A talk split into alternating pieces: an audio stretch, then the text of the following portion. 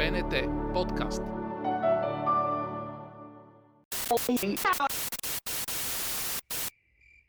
Подкастът на нощта.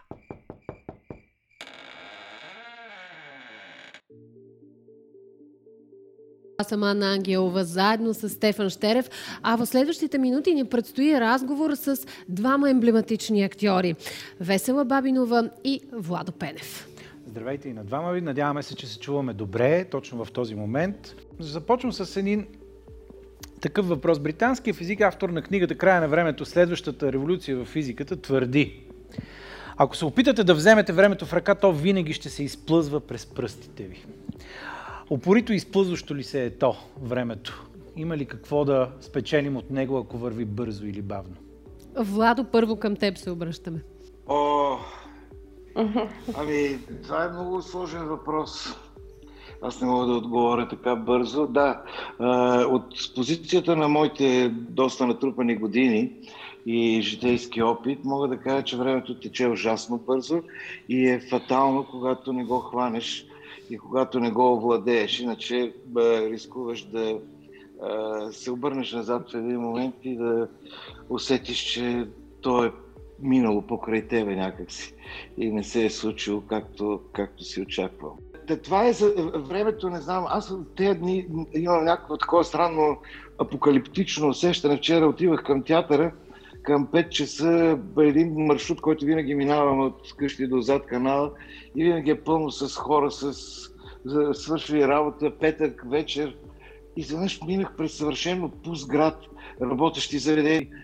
Нямаше никакви всички кръстовища, без въобще да чакам. някакво такова усещане за, за, за край на, на света, на цивилизацията, на, на всичко. Беше ми много отчаяно, мислех, че това е много лошо.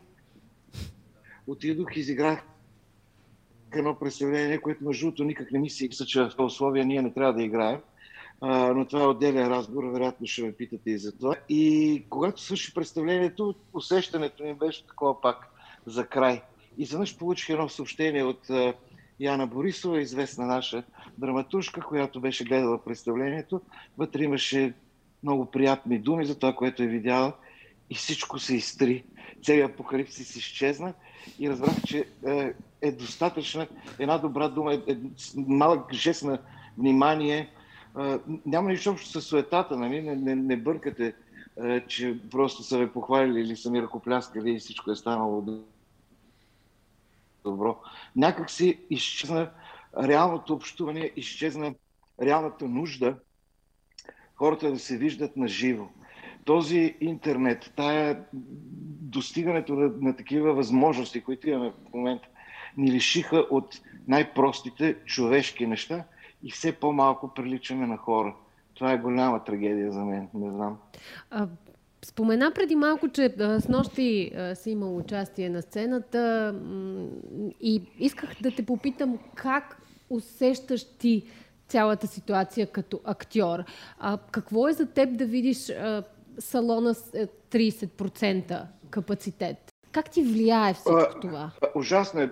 Бройката не ме притеснява. Аз съм прекарал театрална работилница с Хомато една голяма част от моят творчески живот във време, в което малко се ходеше на театър, а в театрална работилница с Хомато никак.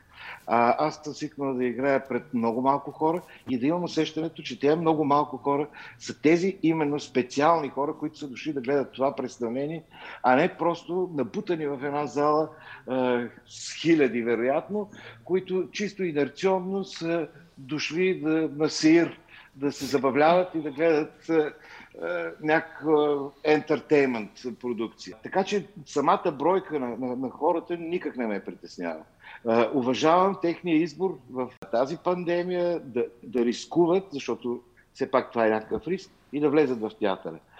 От друга страна, това, че те са с маски през човек, през ред и има някаква относителна защита, а в същото време ние два часа и половина на сцената стоим без всякакви предпазни средства, рискувайки по този начин също своето здраве, здравето на близките си, никак не ми хареса. При това, в Малградски театър зад канала, където беше представлението с нощи за връщане от дома, е, използвам случая да го рекламирам. Изключително представление на Яво Гърдев. Заповядайте, великолепен Деян Донков и всички останали колеги от зад канала, разбира се. Това, че ние стоим незащитени на сцената, ужасно ме притеснява. При това Малградски театър зад канала е направил всички необходими, е взел всички необходими мерки, за да се чувстваме защитени. Ние си дезинфекцираме краката при влизане, имаме непрекъснато дезинфектанти, има специални озонатори на въздуха, които го пречистват и така нататък.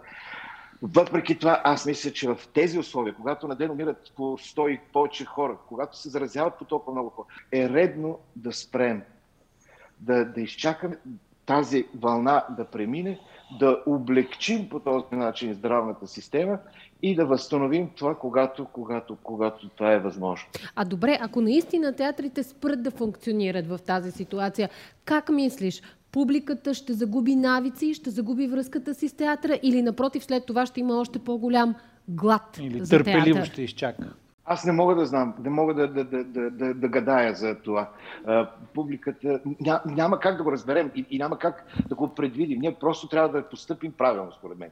А какво ще стане, ще разберем след това. Не мога да разбера. Може, може да има глад, може да, да, да се отдръпне.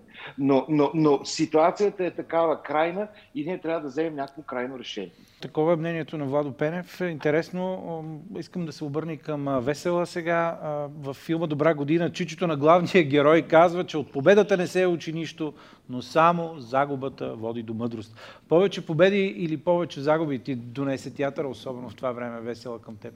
Аз честно казано, може би не съм най-представителната извадка за този въпрос, понеже мен карантината ме свари в, може би, четвърти, пети месец от бременността. Съответно, за мен по-скоро това беше облегчение, тъй като аз имах намерение да играя до последно, кажи речи до май месец, докато ми позволява нали, корема да се вижда и да не пречи на представленията. По-скоро си наваксах за сън, почивка и вече в един момент усетих обаче, че много ми липсва театъра и всичко свързано с него, и колегите, и представленията, но не мога да кажа загуби, по-скоро наистина, наистина липса.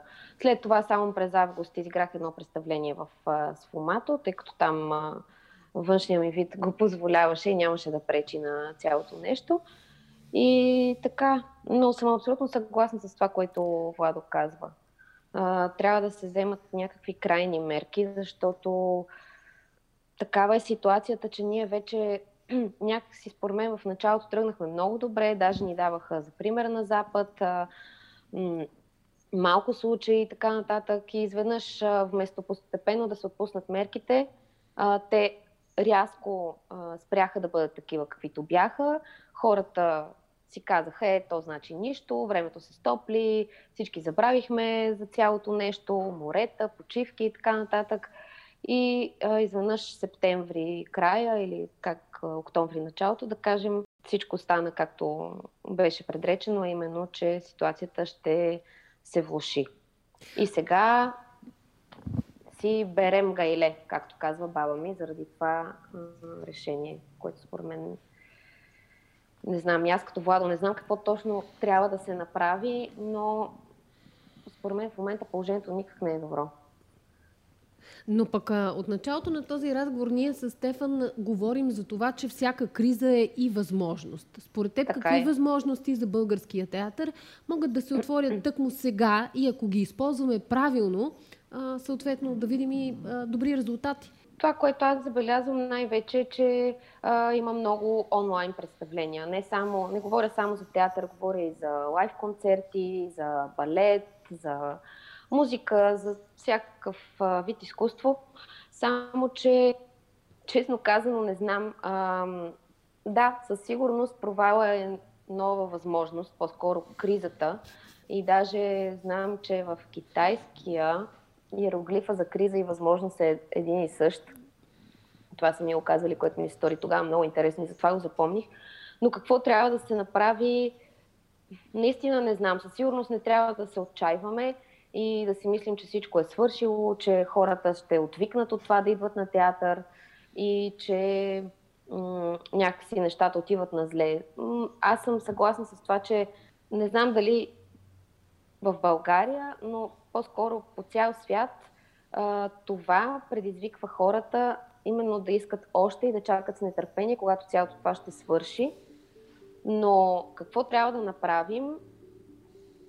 Честно казано, нямам някаква рецепта, която да кажа стъпка по стъпка според мен. Мисля си, че що се отнася до театъра, там вече директорите трябва да много да имат идеи, пиарите също, а за съжаление при нас тук в България пиара на театъра не мисля, че е много напред с материала, не е като в чужбина. Но пък ето днес слушах, че в драматично куклен театър Плевен, в Иван Радоев, ще има представление на Явор Гърдев онлайн, доколкото разбрах от това, което слушах, за цялата ситуация в Беларус. Една пиеса, която се изчела вече в много държави и сега ще има своята премиера и тук в края на ноември, началото на декември. Очаквам с нетърпение, но се надявам просто на някакси по-добро развитие на, на цялата тази ситуация, обаче дали само с надеждите ще си останем, не знам, просто трябва нещо да се въведе стрикно като мярка, каквото и да е той, всички да го изпълняваме, не да въжи само за едни, за други не. Трети да си мислят, че то мен няма да ме хване, четвърти да казват, то това е измислица. Мисля, че отдавна видяхме, че не е.